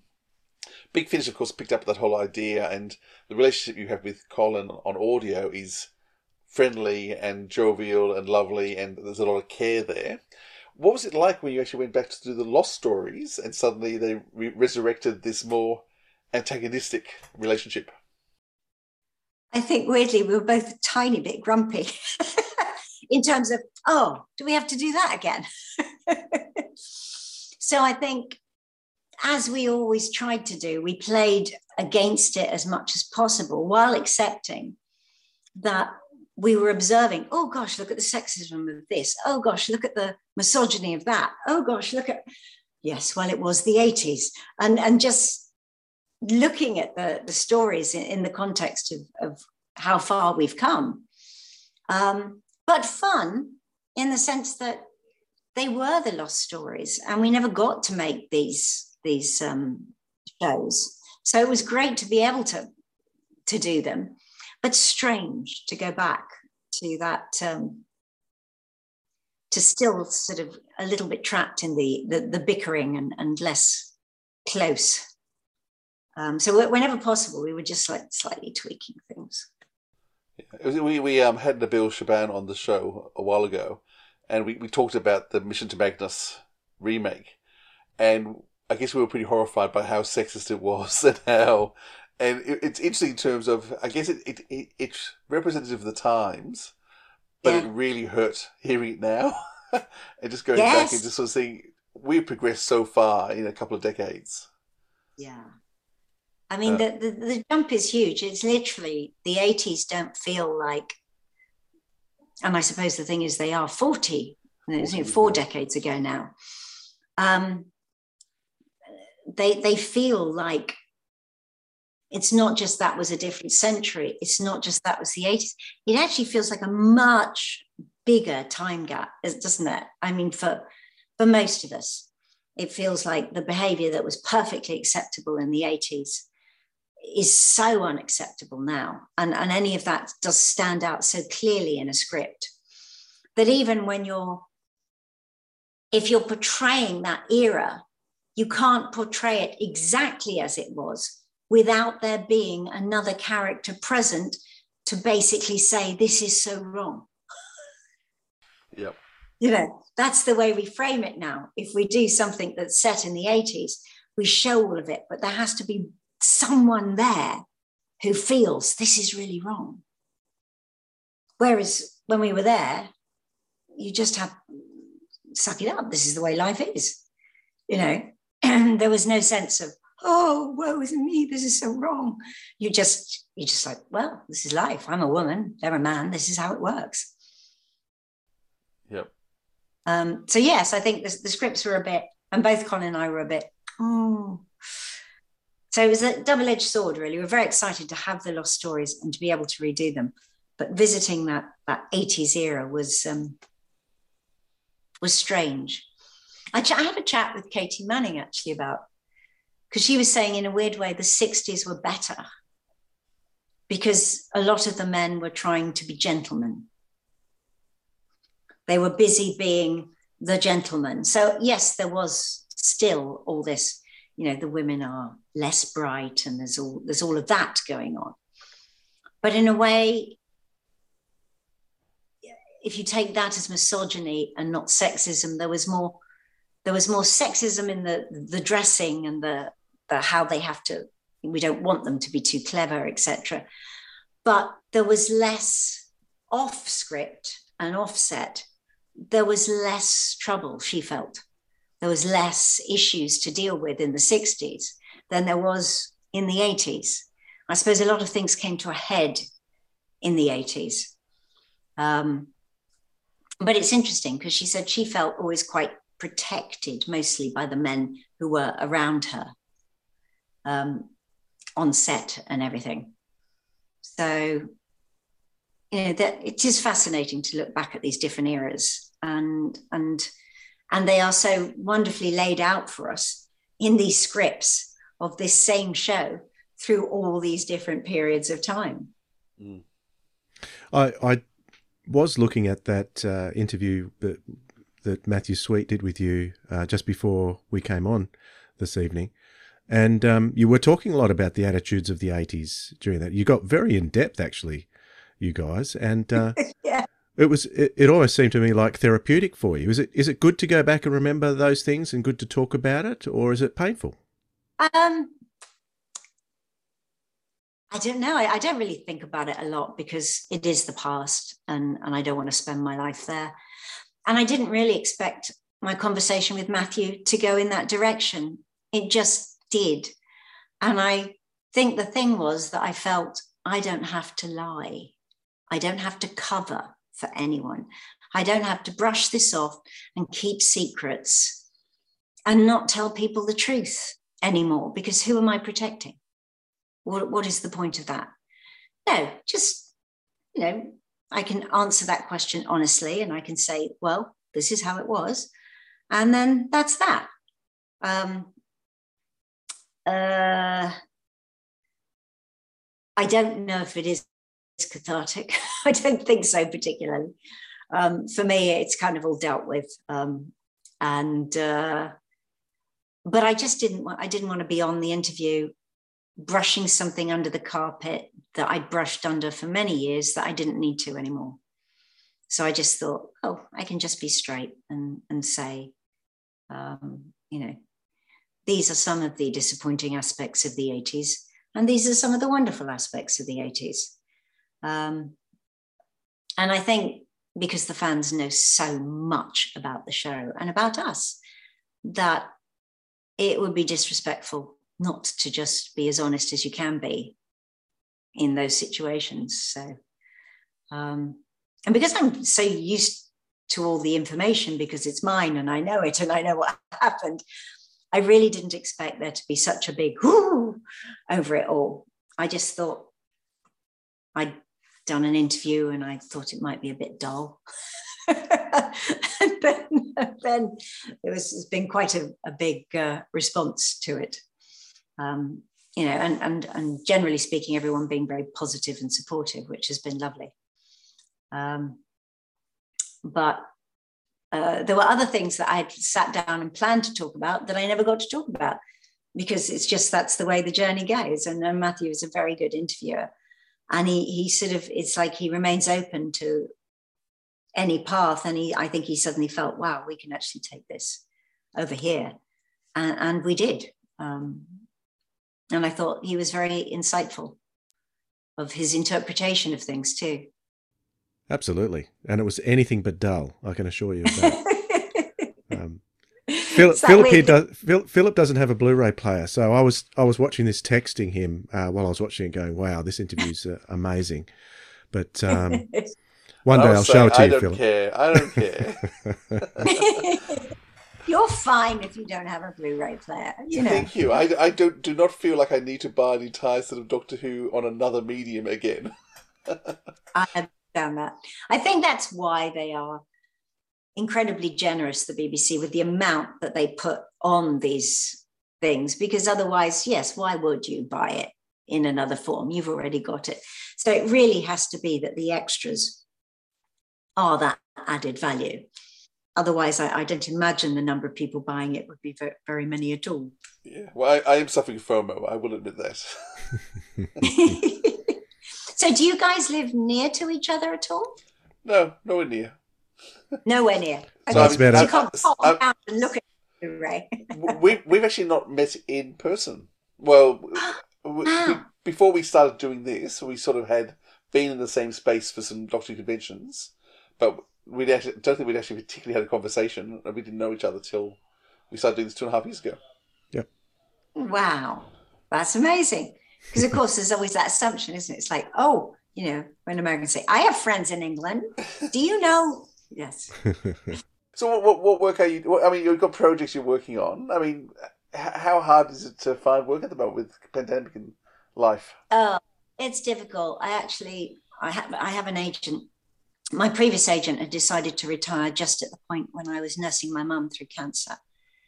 So that was really tricky. I couldn't take the time out to go and find someone else. So I was several years without an agent, and I just got a new agent during the pandemic.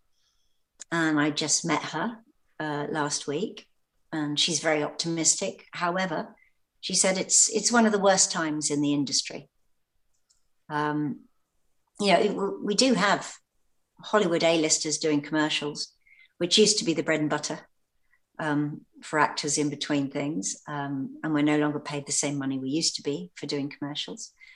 And it's all that that filter down. So the big television stars are doing little roles. I just watched um, an award-winning actress play a non-speaking, non-credited role in a BBC TV series. And I was like, I was waiting for the scene where she, oh, she's in it. And I was waiting for her to have a big scene.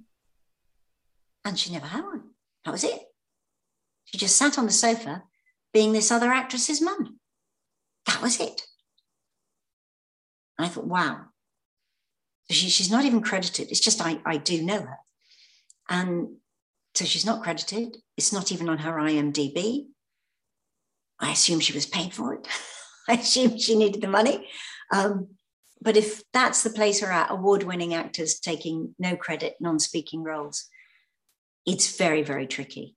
And because people haven't worked for a couple of years, that means that you can get anyone you want for this part.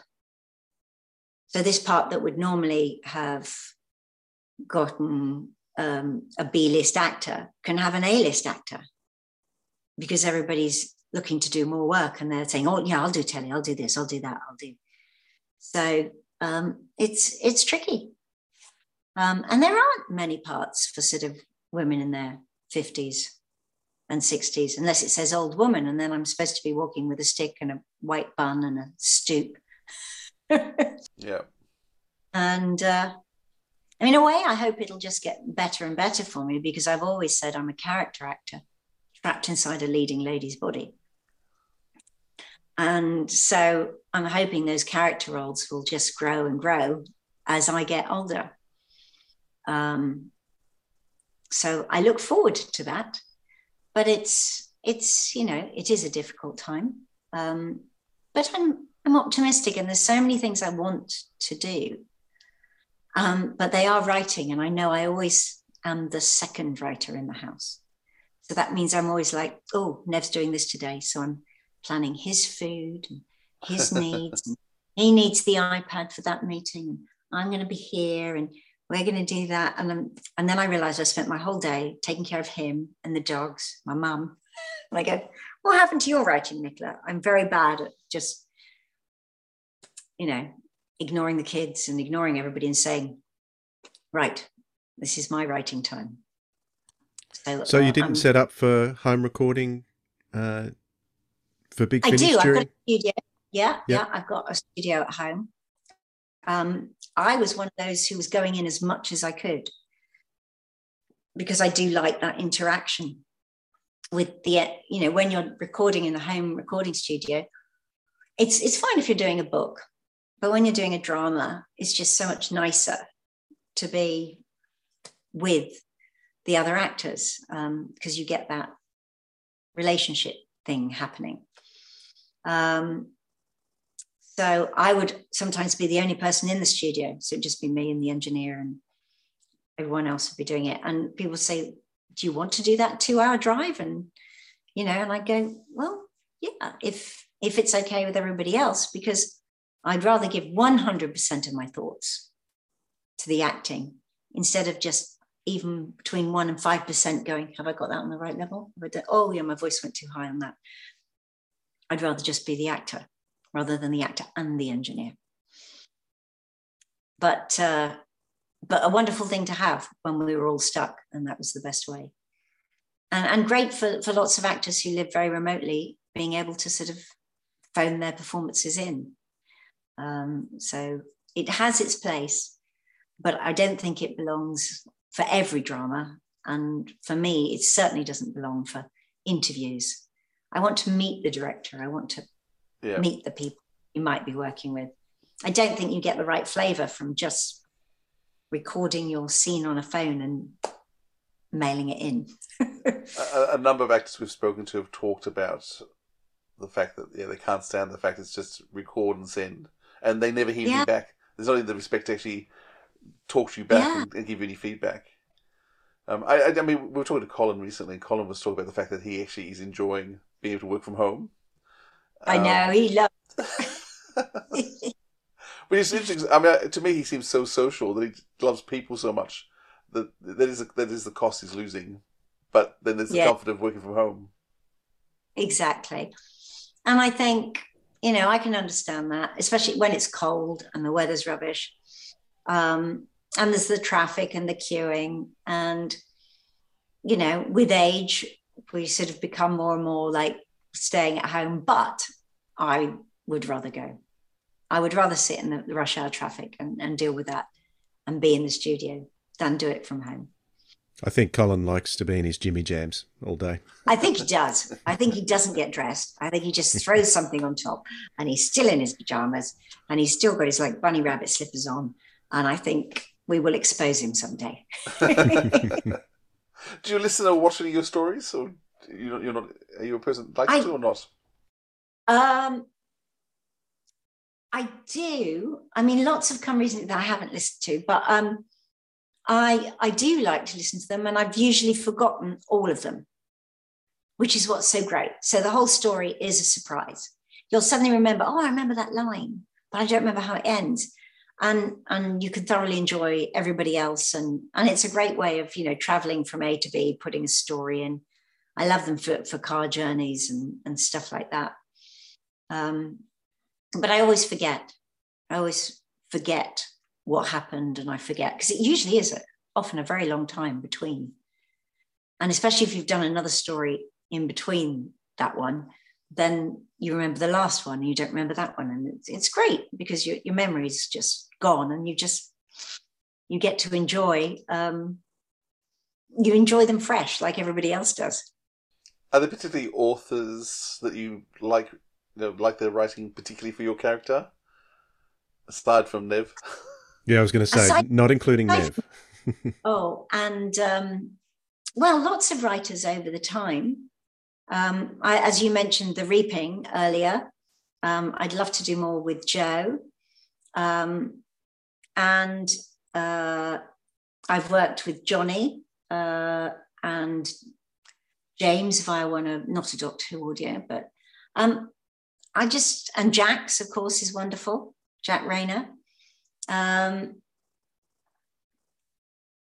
I do enjoy the fact that um, there are some people who turn up who really know your character, and that's lovely. And then you find somebody new, like Chris Chapman's turned out to be a sort of great uh, writer for for Peri and and the Sixth Doctor, and uh, it's lovely when somebody new turns up and you go, oh, this is, ver-" and they're so enthusiastic and they bring all that new energy and. Um, I think generally, generally speaking, Big Finish just go out and they find great writers, and that's wonderful.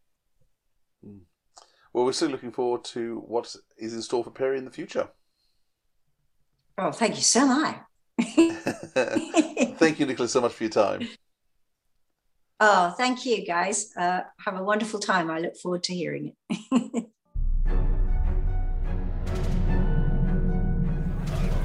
You are Dr. John Smith and Miss Perpugilliam Brown. That's us. We are Dr. Freud 324 and Dr. Freud 326. We will be your therapist for your allotted hour. What? From Big Finish Productions Doctor Who, The Sixth Doctor and Peri, Volume 1. We don't have a lot in common. So, what do you do together for recreation? We do like exploring. It's quite the coincidence that you two should be looking for a lost tribe in the jungles of the Congo. Yeah. Funny that. Hmm. So, you would describe your relationship as healthy? Yes. It's our experiences that have drawn us together, made us like a well oiled team. What did I tell you about how dangerous it was for us to disrupt our own timelines? Oh, I forgot. It's fine for you to do it, showing off, making yourself the center of ah. attention. Because what? You're the doctor. You know best. Peri, do you believe that putting yourself in danger is a way to sustain your relationship? No. Come on, Peri, come on. Almost there now. Getting Peri involved in what I do is my way of protecting her. Otherwise, she just gets bored and wanders off and ends up in even more trouble. You can't just leave me here to die. Oh, but I'm not going to. You need to take responsibility for your own situation. Doctor! Oh, don't make this any harder than it already is, Peri. But I'm going to die. Yes, uh, I'm very sorry about that. Doctor, you can't. Big Finish. We love stories. I'm home! Well, that was an extraordinary chat we had there with Nicola. Thanks so much for organising it, Philip. No, that's okay. It was a real joy to do, and can't believe how long we were able to talk. Yeah. And, and there's going to be a version that we can't release till after she's died. She's told us. Okay. So We'll make sure we organise we've that. got half an hour of material at least to, to release later on. but Yeah. yeah. yeah, don't think that will ever happen because she's yeah, well, she's going to be around for a long time yet.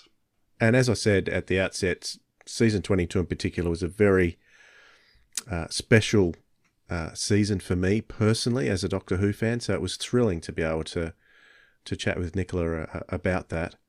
Um, yeah. So yeah, that's all I can say. It was great. Yeah, hope we hope everyone's enjoyed it as much as we have. Okay, so it's time for our recommendations now. Whose turn is it to go first, I think Nicola said it was my turn. Did she? Yeah, she did. I didn't catch that in the recording, but I believe her. So anyhow, um, no surprise, I'm going to recommend a Nicola Bryant story. Um, and I and I, I- I think I've actually recommended this before. Certainly when we did our yearly takes of the best stories, I this was one of them. Um, it's so it's Doctor Who, the Sixth Doctor and Peri, Volume One. Um, which at the time I thought fantastic because if we can have several volumes as good as this, it's going to be the best thing in the world. Um, and we later found out that this was done especially for the 20th anniversary of Big Finish, Hmm. but it came out late. Bit delayed. Bit it, was, delayed. it was delayed. Um, but anyhow, four fantastic stories. Um, one of my favourites by Nev Fountain, so her partner. Um, Conflict Theory, which is all about Sigmund Freud. It is so funny, like so funny.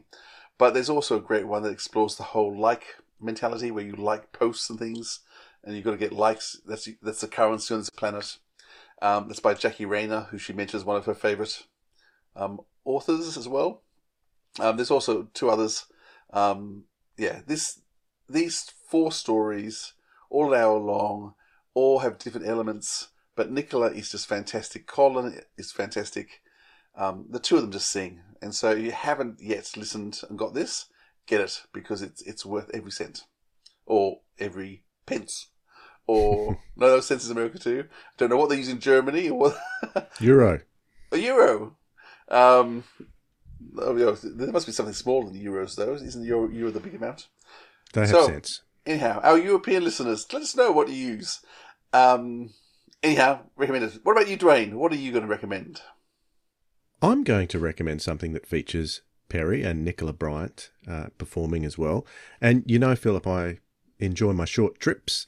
And so I'm going to pick one. There was one that stood out to me. I was looking through my list and looking for ones that Nicola was narrating, of course. But this one was written by Dan Starkey, released in 2018, called The Authentic Experience. So it's about uh, a race of people who have experimented with time travel and turned it into a bit of a, a tourist attraction. It's kind of along the same lines. It, it made me think of Carnival of Monsters, but with a with a different twist. But it was also Dan Starkey's name.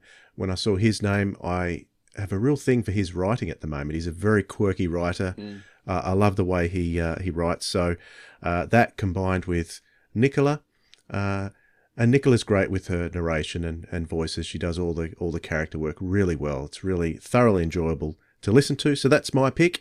The Authentic Experience, a short trip, very very cheap to buy. What are the short trips going for? About three three dollars, three pounds. Three pounds, but I think I think they're two pound ninety nine at the moment. Yeah, so uh, definitely grab hold of that one. Uh, and that's my recommendation. There you go. It's a good one. All right. Coming soon from Big Finish Productions Doctor Who Short Trips The Authentic Experience. Peri's heels clanked along the gunmetal balcony on which the TARDIS had materialised, and she stopped to look down at the concourse of the spaceport below. Hordes of commuters swarmed from one transmat station to the other, some breaking away from the crowd and dashing in neurotic shoals, others trudging with a more unenthused, fatalistic air. Vast and bustling, it reminded her of being back in New York, of Grand Central Station at rush hour, but with significantly less grandeur. The overall tone of the place was grey. Grey suits and grey faces, grey directions in grey writing on grey signs, all illuminated by a filtered light that managed to be grey in its partiality.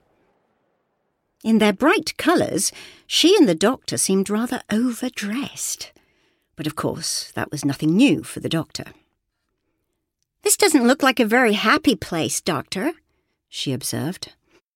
Functional, I agree. This planet's a business and trading hub for this part of the galaxy, sometime rather far in your race's future. Most actual commerce and finance is managed by computers in this period. Then where are all these guys going in such a rush? Oh, your species does still like to seal the deal, face to face when they can, despite telecommunications, or face to prehensile eye stalk, depending on the clientele. Big Finish. We love stories. That is us for this instalment of the Sirens of Audio. It has been a pleasure to be with you and uh, to have your company, Philip. And been a pleasure to be with you as well. And Nicola, the three of us. Of course. Yes. And uh, so thank you all for uh, coming along on the ride with us for this episode. Um, do drop a like, comment, subscribe, all those kind of things. Contact us via our socials if you if you want to uh, get in touch. Leave us a comment, uh, and we will catch you all next time. See you. This has been the Sirens of Audio, episode 128. Two ticks and a smiley face with our guests Nicola Bryant and your hosts Philip Edney and Dwayne Bunny. Original theme music composed by Joe Kramer. Our website is sirensofaudio.com. You can email us at sirensofaudio at gmail.com or contact us via any one of our socials. Thanks for listening, audiophiles. We'll hear you next time.